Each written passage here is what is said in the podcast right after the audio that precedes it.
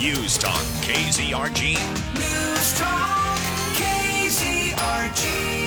FM 102.9, 105.9, AM 1310 on your smart speakers. News Talk KZRG. Peter Thiel. Steve Scott. And Ted Bork is on the House Street today. He is the guru, the president, CEO of Americans for Tax Reform. Grover Norquist last night's State of the Union address. Uh, the president just wants to tax the rich. Well, that's what he says, but he hasn't finished the sentence. What he means is he wants to tax the rich first, then the rest of you. Uh, his efforts to tax the rich ended up with taxing in the last bill oil, natural gas, and coal, which not just rich people use. His taxes on uh, businesses, on companies that want to invest in themselves because they think they're a good deal. They think that the best way to invest a billion dollars is not buying another company, but investing in themselves. He wants to tax that, and that makes the value of your 401k, your IRA, less. 60% of Americans have their life savings in a 401k, an IRA, a defined contribution pension. And when the president reduces the value of companies by taxing them, that's your retirement that's being cut. He's punching you in the face, and he wants you to say, Isn't that nice? You didn't hit me. You only hit the rich. Um, and, you know, Biden probably believes it because he's so old he doesn't remember. He remembers back in a world where Americans didn't own shares of stock, only a handful of people did. Now this has been much democratized, and that's where people's retirement is. He's Yeah. taxing it.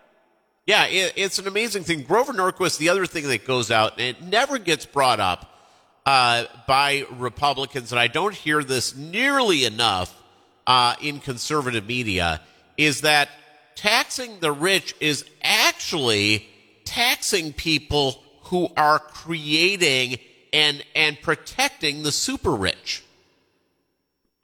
Well, there is when you tax quote unquote rich people, that's ta- or, or well, he says two things: he's going to tax rich people and he's going to tax um, businesses. Well, when you tax businesses, what happens? Prices go up because they have to get the money from somewhere.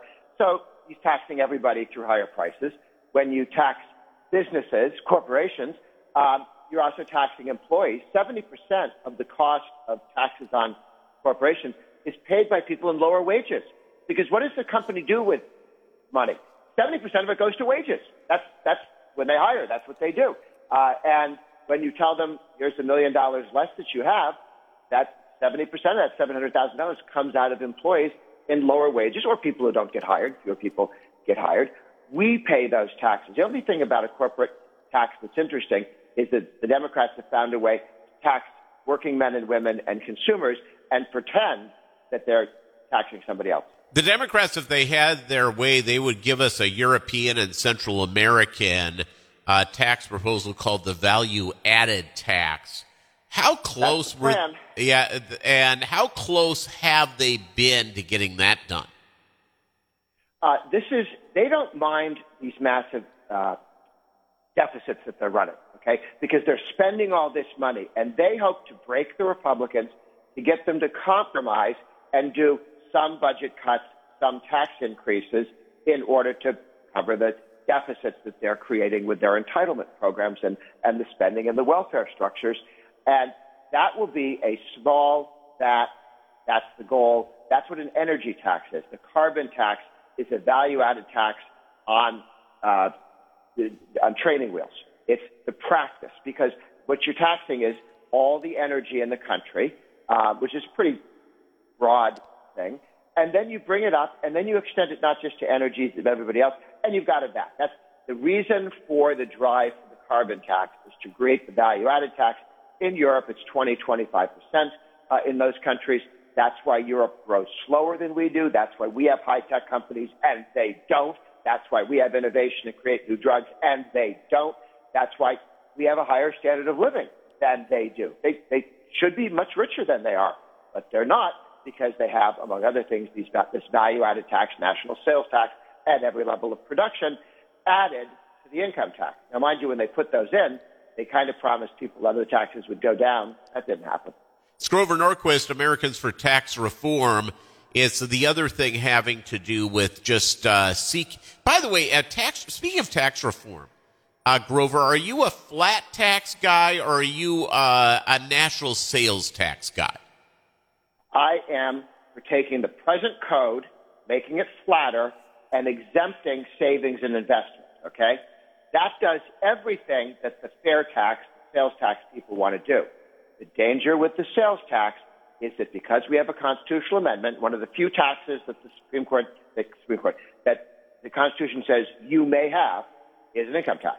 So if you abolished the income tax and created this that uh, national sales tax uh, over on one side, even if it went away for a week, someday the Democrats will have the presidency, the House, and the Senate again, and the income tax will come back, and we will have not one tapeworm eating away at us, but two. Why would you ever, ever, ever take that risk? Yeah, and my my thinking on this is, and I, I agree with you fully on it, is that our government has a hard time saying goodbye to taxes. In Missouri, like many other states in this country, we have a Confederate widows tax. Well, they're all dead, and that didn't go away. I, that, I didn't know that one. My favorite, until you told me about the Confederate widows tax, was the Pennsylvania tax put on because of the Johnstown flood about 100 years ago. Uh, it's a tax on liquor that they're still paying Yeah, it's statewide. Yeah, look up the Confederate widows tax. There's a lot of states that have this. It's uh, I know Alabama does or did. I'm sure they still do. South Carolina, I bet you Georgia, North Carolina, Tennessee, Missouri has it, and there's probably several others. What's it a tax on? Uh, widows. It's actually I, I, in Missouri. It's actually Yeah. a part of the tax line. It doesn't say Confederate widows tax, but that's what it's for on your cell phone bill. Wow. And okay. Well, each- you're right. Taxes never go away. There was a tax, actually, that we did finally kill. The courts finally killed it. This was a tax uh, to pay for the Spanish American War, 1898, uh, and it was a tax on long distance phone calls when only rich people could make long distance phone calls, and a phone cost $4,000, right? Yeah. In, in, in today's dollars. So this was a tax on rich people that within 30 years was a tax on everybody because everybody had phones. Um, and the tax on the FET, the federal excise tax, on your phone bill, that was to pay for the Spanish American War. Now, I, I went to public school, but I read recently or saw on some TV channel that the Spanish American War is over. Um, Huh. And yet we were still paying for it. For I'm pretty sure that, uh, that we're still paying for it 100 years later. And the Bush administration fought to keep it, and it was defeated in court because the rule is unconstitutional for some reason. Um, but yes, it, it, even the Bush administration, which is generally good on taxes, um, the, the idea of letting go of somebody else's money just bothers the government no end.